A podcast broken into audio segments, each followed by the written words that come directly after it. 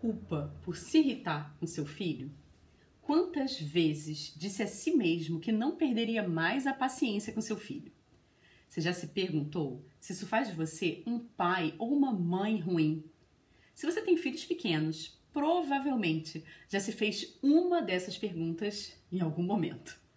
Olha, eu acredito que se você soubesse como melhorar o comportamento difícil do seu filho de 2 a 5 anos, você se sentiria bem menos frustrado com você mesmo e com a sua criança.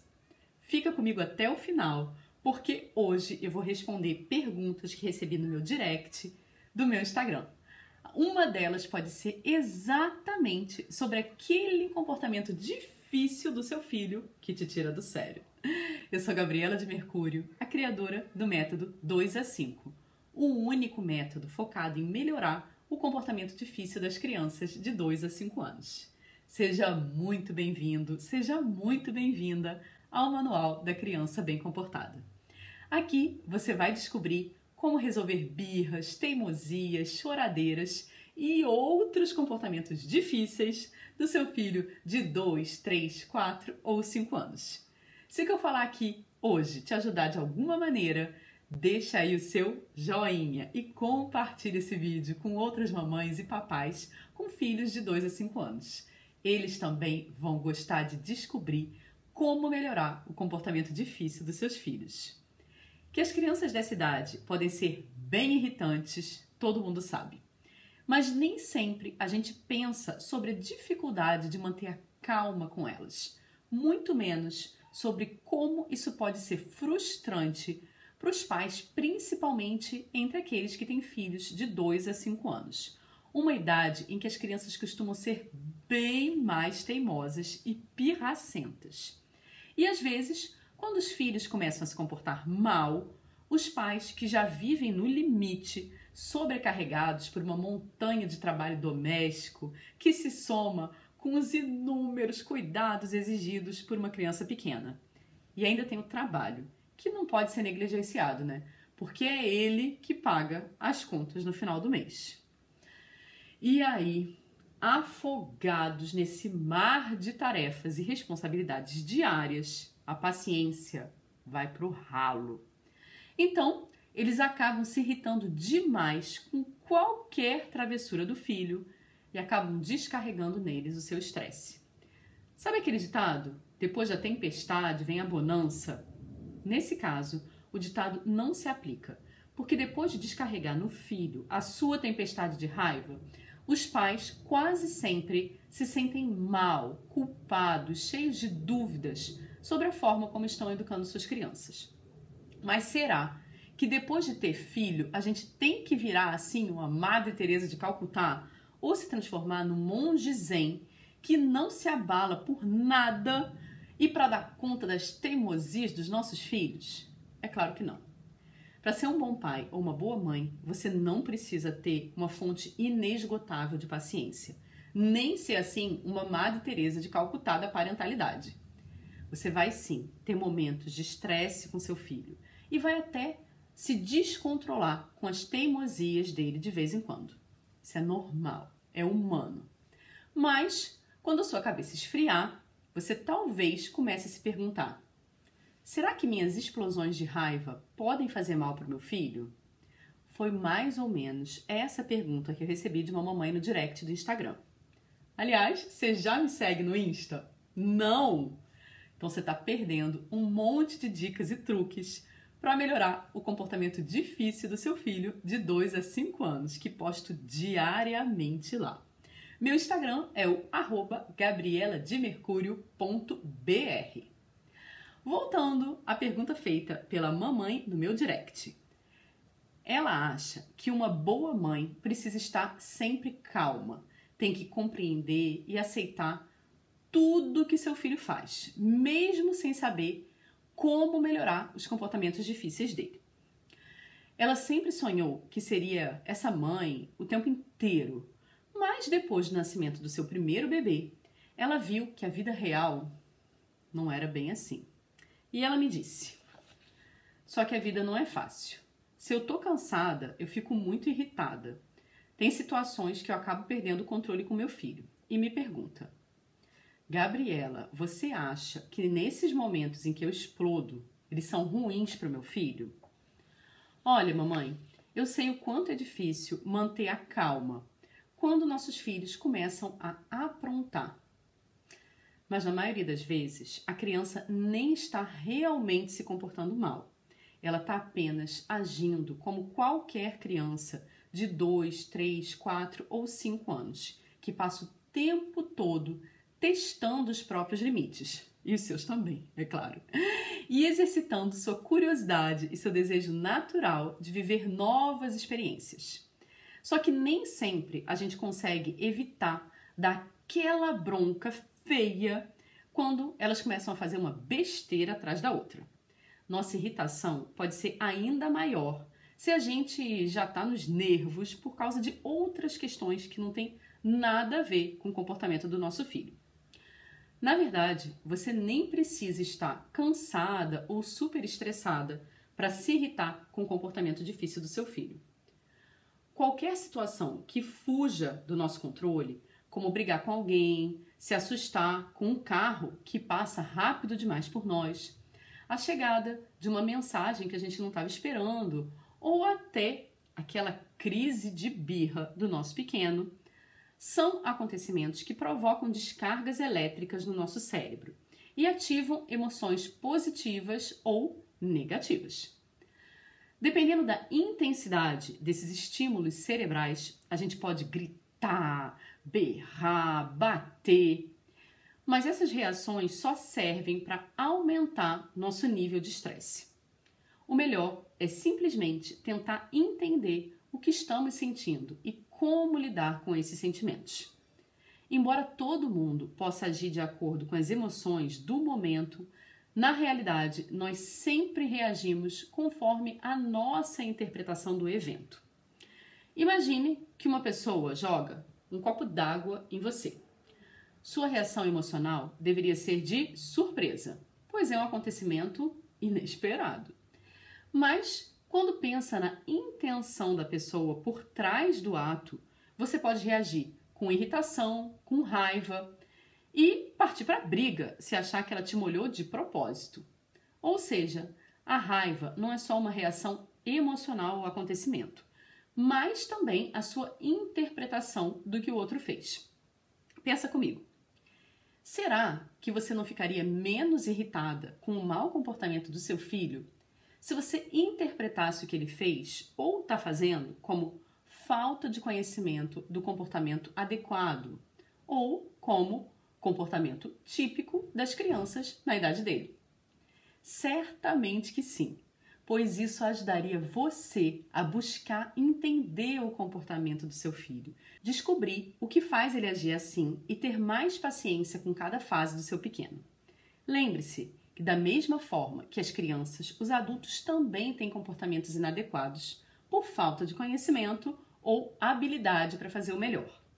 Então, Pare de exigir do seu filho mais do que ele é capaz de fazer com a idade que ele tem agora.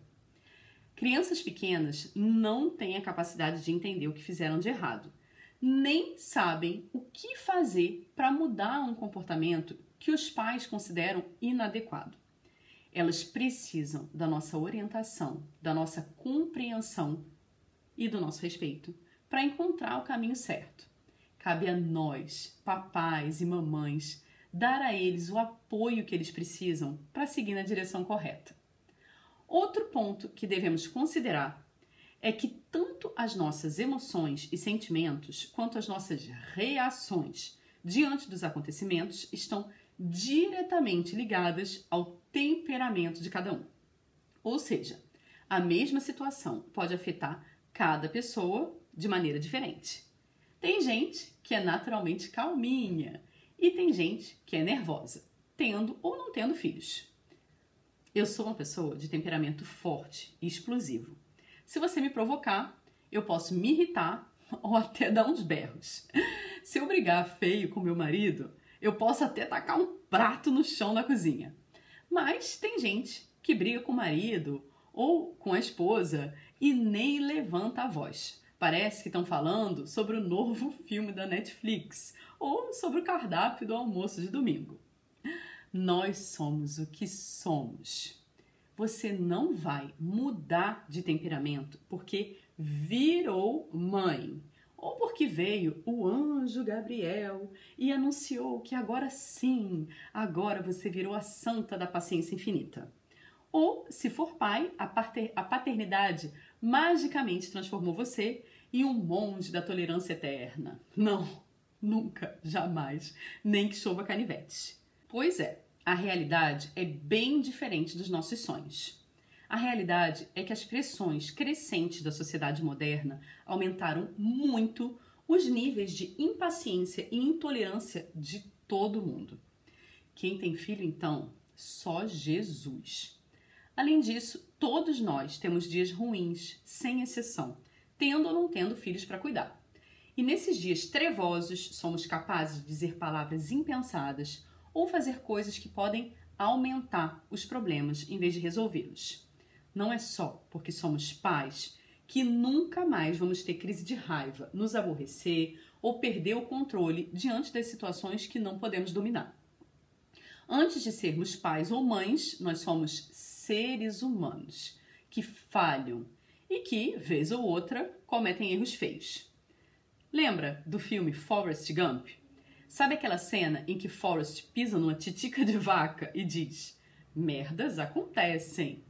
Mas dar um passo errado ou tropeçar na merda não são desculpas para continuar cometendo o mesmo erro, não aprender nada e nem se desculpar por nossas falhas. Enquanto pais, nós podemos nos irritar com os nossos filhos e acabar dando uns gritos com eles. Mas temos que ter cuidado para não tornar isso como parte da comunicação com os nossos filhos. Perder a paciência e gritar com as crianças tem que ser visto como uma exceção que não pode virar regra de jeito nenhum. Sabia que os gritos bloqueiam o cérebro das crianças? Gritos são ameaças claras. Quando ouve seus gritos, o cérebro da criança ativa o modo sobrevivência para se proteger. Instintivamente, o cérebro dela fica automaticamente bloqueado como estratégia para fugir do estresse emocional. Como disse certa vez Maria Montessori, grande mestra da educação infantil. A voz deve ser baixa e respeitosa ao falar com as crianças, ou seja, nada de gritos. Ao invés de gritar, devemos falar com eles da mesma forma que nos dirigimos às pessoas adultas. Pense um pouco. Você se sente mais disposto a ouvir e cooperar quando alguém diz algo a você em tom de voz normal ou quando alguém grita com você. Da mesma forma, acontece com as crianças. Diante de agressões verbais, o seu cérebro ela, ele se desconecta, desconecta da pessoa com quem ele está falando, se afasta e começa a perder o respeito por ela. Se não fizer isso, com certeza ela vai se irritar ainda mais ou vai ficar com ansiedade e medo do agressor. Nenhuma criança aprende mais quando gritam com ela. Alguns pais podem pensar que os gritos impõem mais autoridade e respeito aos seus filhos. Só que não. Gritar é uma opção inútil, porque bloqueia o cérebro da criança, aumenta a irritação dos pais e da criança e deixa o ambiente familiar completamente tóxico. E ainda mostra que os pais são incapazes de controlar suas próprias emoções e encontrar soluções para os conflitos de maneira mais inteligente. Nós sabemos que a vida não está fácil para ninguém. Se a gente não se policiar, podemos perder a calma e num piscar de olhos, a hostilidade e a grosseria se espalham por todos os nossos relacionamentos, inclusive no mais precioso de todos, o relacionamento com os nossos filhos. Nesses tempos difíceis, pouca gente se lembra de que a grosseria é uma fraca imitação da força como disse sabiamente o filósofo Eric Hoffer. Segundo pesquisa realizada na Universidade da Flórida, a hostilidade e a grosseria podem ser tão contagiosas quanto uma gripe braba.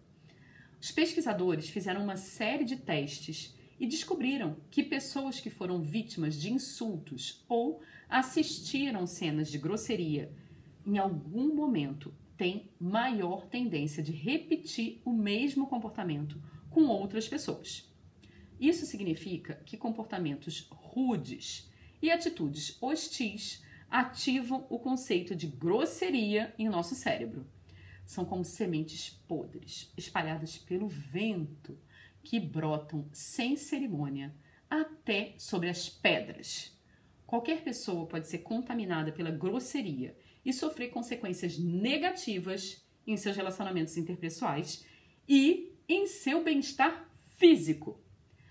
Trocar a hostilidade, a grosseria e a impaciência por atenção plena, cortesia e gentileza é a melhor forma de quebrar esse ciclo nefasto do qual ninguém em sã consciência quer participar. Assim como eu, muitos pais pelo mundo estão buscando educar seus filhos num modelo mais gentil e mais construtivo. Um modelo de educação baseado no respeito e na gratidão, aprendendo a ouvir, ser ouvido, trabalhando as suas emoções e as emoções das suas crianças, sem usar palavras duras, sem agressões verbais e comportamentos hostis. Mas eu não vou mentir para você.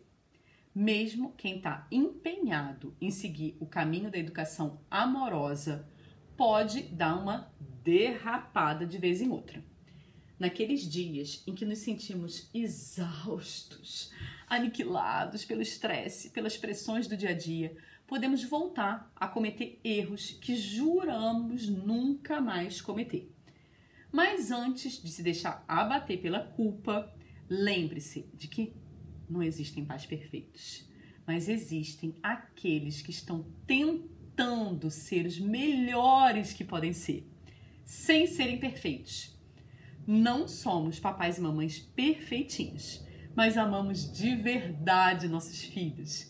E entre erros e acertos, cuidamos para que eles cresçam felizes. Somos imperfeitos, sim, e podemos nos irritar com o mau comportamento dos nossos filhos. Não é isso que pode fazer de nós um pai ou uma mãe ruim para os nossos filhos. Quando isso acontecer com você, não se deixe abater pela culpa, nem jogue a culpa da sua irritação nas costas do seu filho. Porque na maioria das vezes a criança nem tem tanta culpa assim. Simplesmente fale a verdade para a criança. Quando isso acontecer, você tem o direito de dizer: Tá vendo? Eu tô irritada hoje. Não é culpa sua, não. Eu te amo muito. Mas dá para pegar leve e parar de irritar a mamãe agora? É o que eu faço aqui em casa. Seu filho vai entender. Se sentir necessidade, você pode dar um monte de beijos para se desculpar mas não é ideal. Encher de beijos pode confundir a criança e deixá-la muito insegura. Por que ela berrou comigo e agora está me beijando? O ideal é sempre conversar. Conversar é humano. Berrar ou atacar o outro com beijos é animal. Uma outra questão da mesma mamãe foi a seguinte: Gabriela, você acha que se uma mãe comete um erro e diz para o filho que errou, isso vai parecer forte demais para ele? Ela me parece muito preocupada com o que o filho pensa dela.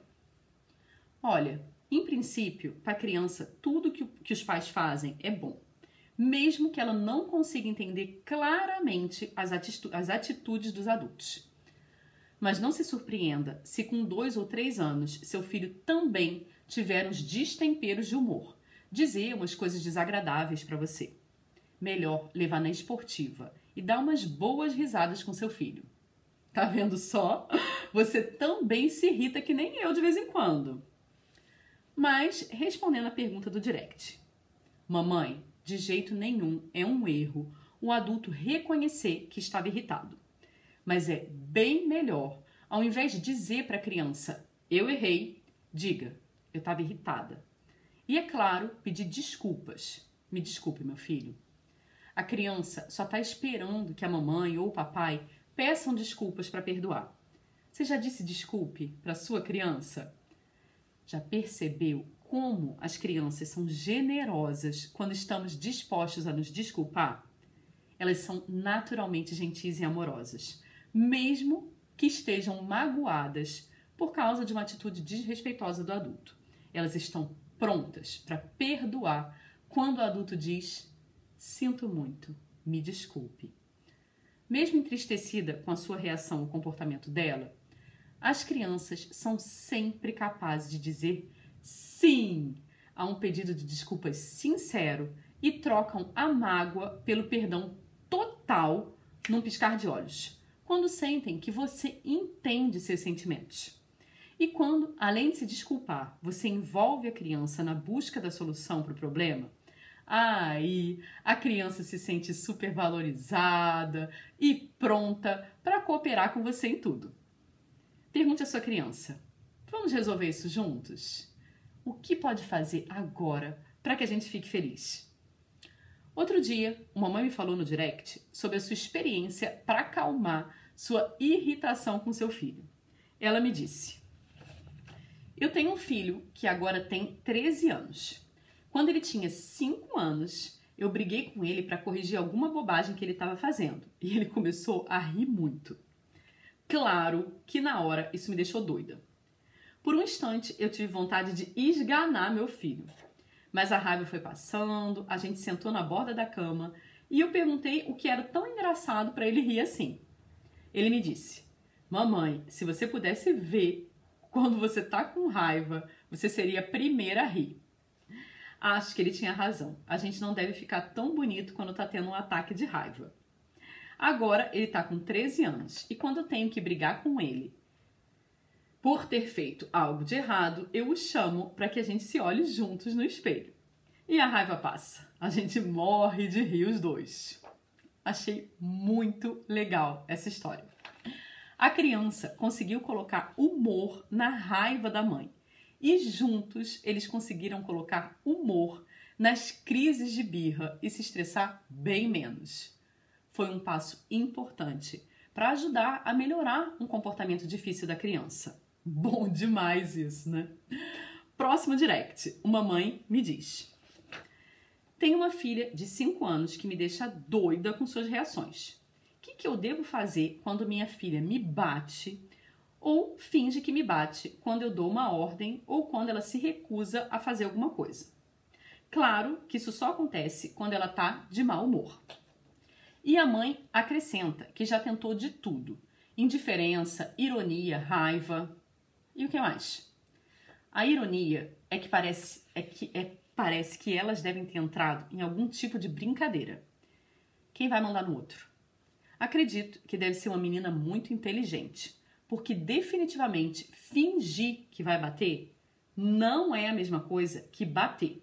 Fingir significa atenção, atenção, sou eu que comando e não você. Quando ela bate é porque está realmente irritada. Eu acho que quando ela bate de verdade, a mãe deve dizer: Filha, às vezes eu preciso te dizer coisas que você não gosta de ouvir, mas eu faço o que eu posso para cuidar bem de você. Se você não ficar feliz, tudo bem nem precisa ficar aqui comigo. Vai brincar no seu quarto, no seu canto. Mas se você vier para perto de mim, eu vou dizer o que eu penso. Essa mãe precisa conversar mais com a filha. Precisa dizer para ela não ficar fingindo que se sente brava, humilhada ou chateada com a mãe. Quando a filha começar a ameaçar que vai bater nela, a mãe pode fingir que está achando engraçado e dizer para a filha: e olha, sua mão tá querendo me bater. Segura ela, segura ela, hein? Pode parecer bizarro, mas a criança pode ter reações de mão ou de pé que fogem completamente ao controle dela. Quando isso acontecer, você pode dizer: Filha, essa mão aí, por que, que ela quer me bater? Será que eu disse qualquer coisa que não agradou? Às vezes, você também me diz coisas que não me agradam e eu te bato por causa disso? Se a filha tiver um ursinho de pelúcia, a mãe pode dizer: Aqui, ó, o tapa que você me deu, eu devolvo pro seu ursinho. Ursinho, doeu em você? Mas o fato é que elas têm que parar com esse jogo antes que deixe de ser só um joguinho e vire uma disputa de poder entre mãe e filha. Mas eu tenho a impressão de que, na verdade, essa menina só quer mesmo que a mãe cuide dela. Essa mãe precisa urgentemente descobrir como melhorar os comportamentos difíceis das crianças de 2 a 5 anos. Aparentemente, esse comportamento pode acontecer tanto em público quanto na intimidade. Porque a mamãe escreveu: Já tentei de tudo, de acordo com o lugar onde a gente está. Já aconteceu, inclusive, com outras pessoas olhando. Mas essa mãe não me disse se ela mesma já bateu na filha ou se a filha era cuidada por alguém, uma babá ou uma avó que batia nela. Porque isso muda tudo. Não é mais uma brincadeira. É um comportamento espelho. Um comportamento de imitação. As crianças aprendem os hábitos dos adultos, principalmente quando são muito pequenas. Elas adoram imitar e se acham muito espertas quando aprendem a falar igual a um adulto. Muitas vezes os pais falam para os filhos de um jeito bem bruto. Cala a boca! Tira a mão daí! Aí depois eles ficam surpresos quando a criança começa a se sentir capaz de falar a mesma coisa ou ter o mesmo comportamento que eles. Esses pais não deveriam se surpreender quando o filho se mostra agressivo com eles ou começa a falar e agir da mesma forma com as crianças menores e mais fracas do que ele. Eu repito, para toda criança pequena, tudo que o adulto faz é visto como bom. E cegamente, cedo ou tarde, ela vai tentar imitar esse comportamento, tanto em relação ao adulto quanto em relação às outras crianças.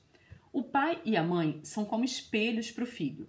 Mesmo que a criança se transforme numa pessoa de temperamento fraco, ela pode adotar a violência como padrão de relacionamento na idade adulta. Nós sabemos que existem mães e pais que tomavam palmadas quando eram pequenos e ainda hoje acham que mereciam apanhar. Então, se pensam assim, por que não vão bater em seus filhos?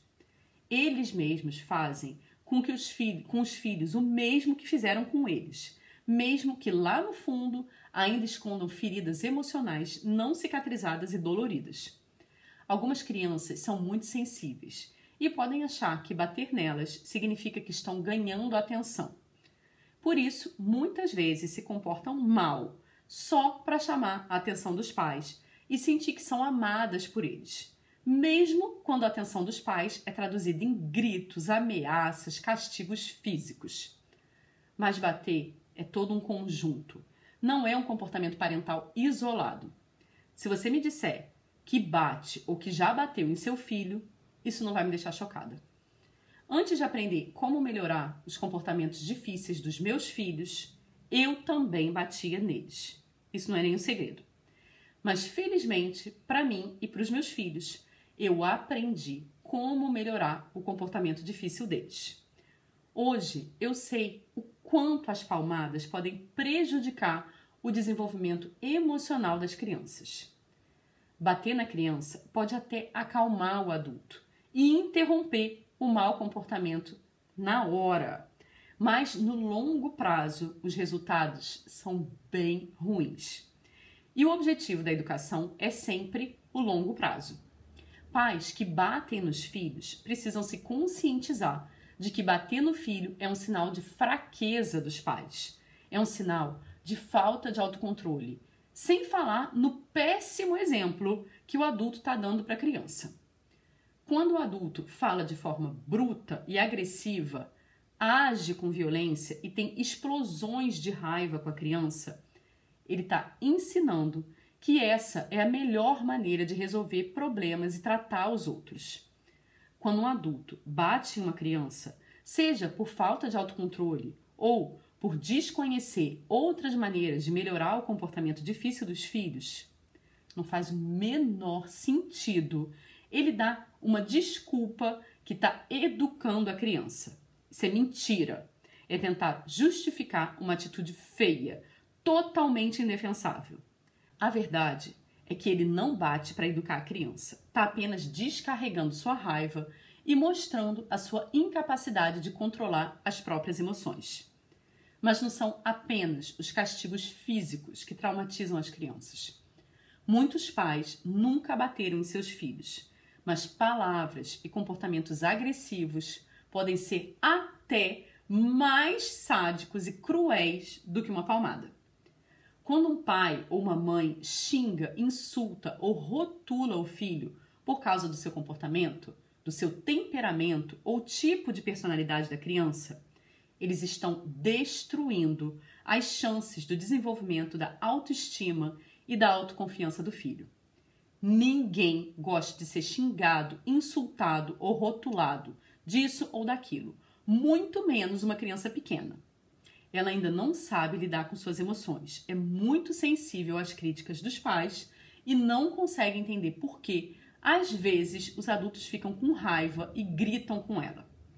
Para uma criança, especialmente se ela tem entre 2 e 5 anos, a raiva e os gritos de seus pais podem ser um sinal que eles deixaram de amá-la porque ela não é tão boa quanto eles gostariam que ela fosse. Há mais de dois mil anos atrás, Marco Aurélio, filósofo e imperador romano, disse certa vez: Sempre que te dominar a cólera ou a impaciência, lembra-te de que a vida humana é um instante breve e todos estaremos debaixo da terra. Mas mesmo depois de tantos séculos, parece que a humanidade ainda não aprendeu a lição. Ataques de raiva não fazem bem, nem para a nossa saúde física, nem para a saúde dos nossos relacionamentos, principalmente quando explodimos com os nossos filhos. Eu sei que às vezes o pavio fica curto mesmo, mas se você conseguir dominar sua raiva e acalmar suas emoções, você vai sentir compaixão por quem provocou a sua raiva, despertar sua autocompaixão, autocompaixão e se acalmar antes de fazer ou falar alguma besteira e se arrepender depois, né? Eu vou te dar três dicas para você se acalmar antes de explodir. E é claro que elas não são suficientes para transformar ninguém num monge zen, mas garanto que são técnicas bem simples, tão simples que você pode ensiná-las para os seus filhos. Primeira, conte até 10. Thomas Jefferson, terceiro presidente dos Estados Unidos, disse certa vez: Quando estiver zangado, conte até 10 antes de falar. Se estiver muito irritado, vá até o 100. Ele fez essa declaração há mais de três séculos, mas contar até esfriar um pouco a cabeça continua sendo uma boa ideia, pois a raiva é uma emoção muito forte. Ela é capaz de aumentar os batimentos cardíacos e a temperatura do nosso corpo, nocautear nosso autocontrole e nos levar a agir de forma descontrolada diante de uma situação irritante. Mas você pode driblar esse impulso primitivo do seu cérebro fazendo uma pequena pausa e contando até 10 ou até 100 se for preciso.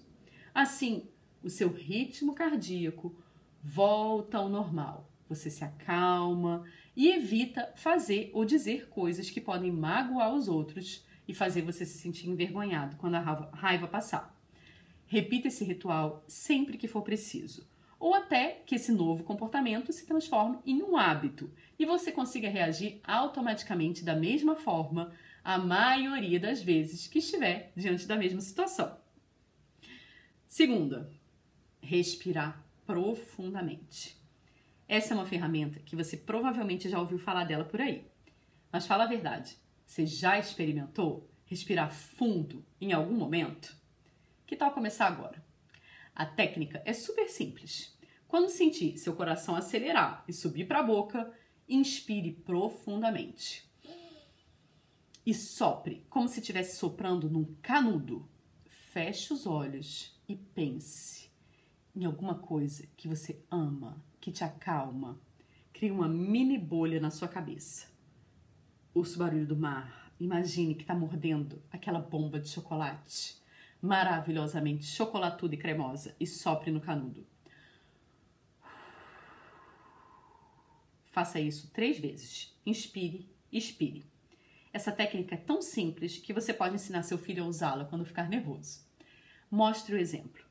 Quando sentir que está se transformando na conga, diga: Eu tô com muita raiva, tô com muita raiva, acho que eu vou explodir. Sabe o que, que eu vou fazer? Sabe o que, que eu vou fazer? Eu vou soprar, eu vou soprar. E deixe essa energia pesada sair de você antes de decidir conscientemente como reagir a uma situação estressante. 3. Faça exercícios físicos. A raiva é uma emoção que pode ser descarregada fisicamente. Por isso, às vezes as pessoas sentem necessidade de bater ou quebrar coisa. Por isso, exercícios aeróbicos, como uma caminhada rápida, uma corrida, podem funcionar bem para descarregar a raiva, porque libera adrenalina e acelera a respiração, dando ao nosso cérebro sensações parecidas às emoções que precedem a raiva. Mas nesse caso, é um sentimento bom. A atividade física também aumenta os níveis de endorfina no cérebro, que nos acalmam e ajudam a gerir melhor as nossas emoções. Essa técnica é ótima para as crianças. Ela já tem naturalmente uma grande necessidade de movimento e qualquer atividade física pode ajudá-las a descarregar a raiva. Ensine seu filho a pular o mais alto que ele puder, fazer polichinelos, balançar os braços, correr sem sair do lugar ou bater com os pés quando estiver muito zangado. Se sua cama aguentar, Deixe ele pular na cama até a raiva descer. Um adulto pode parecer ridículo fazendo polichinelos quando está com raiva, mas não uma criança. Outra coisa que pode ajudar os pequenos é criar um cantinho especial, onde a criança possa tanto descarregar a raiva quanto pensar em coisas boas. Caixas de papelão onde ela possa bater, quebrar ou fazer barulho, um colchãozinho para fazer cambalhotas, um mini trampolim, se você tiver espaço. Pode também colocar um pote de calma, um frasco com cola e glitter colorido, inspirado nos métodos educativos montessorianos. Esse frasco de calma acalma e ajuda a criança a se expressar e explicar os motivos da tristeza, da frustração ou da raiva que está sentindo no momento. Uma busca rápida na internet vai te mostrar vários tutoriais e a lista de materiais para fazer um pote de calma para o seu filho. Nesse cantinho, além dos brinquedos que ele mais gosta, você pode colocar fotos da família, de viagens, praia, cachoeira, fotos de aniversário ou outras imagens que possam deixá-lo mais feliz. Sim, existem maneiras de melhorar o comportamento das crianças e, de bônus, ajudá-las a ganhar autonomia e responsabilidade por suas atitudes. Mas, primeiro, são os pais que devem melhorar o próprio comportamento antes de exigir, exigir isso dos pequenos. Não é um caminho fácil. Você vai cometer erros e encontrar dificuldades. Mas isso não vai te impedir de ser um bom pai ou uma boa mãe muito pelo contrário. Um super pai ou uma super mãe é o que comete erros, os que assume e tenta melhorar um pouco a cada dia. Existem mil e uma formas de ser perfeito. E cada um é perfeito de acordo com seus valores, seu temperamento, o temperamento das crianças, o meio em que vivem. Quando a gente para de correr atrás da perfeição e se permite pequenos erros, a gente se liberta da pressão enorme que impomos tanto a nós mesmos quanto aos nossos filhos. Esqueça de vez o mito dos pais perfeitos. Reforce os laços familiares e aumente sua conexão com seus filhos. E quando começar a se irritar com o comportamento deles, lembre-se das sábias palavras de Buda. Sentir raiva é como segurar um carvão em brasa com a intenção de atirá-lo em alguém. É você que se queima. Ou seja, você pode ferir o outro e vai se machucar também.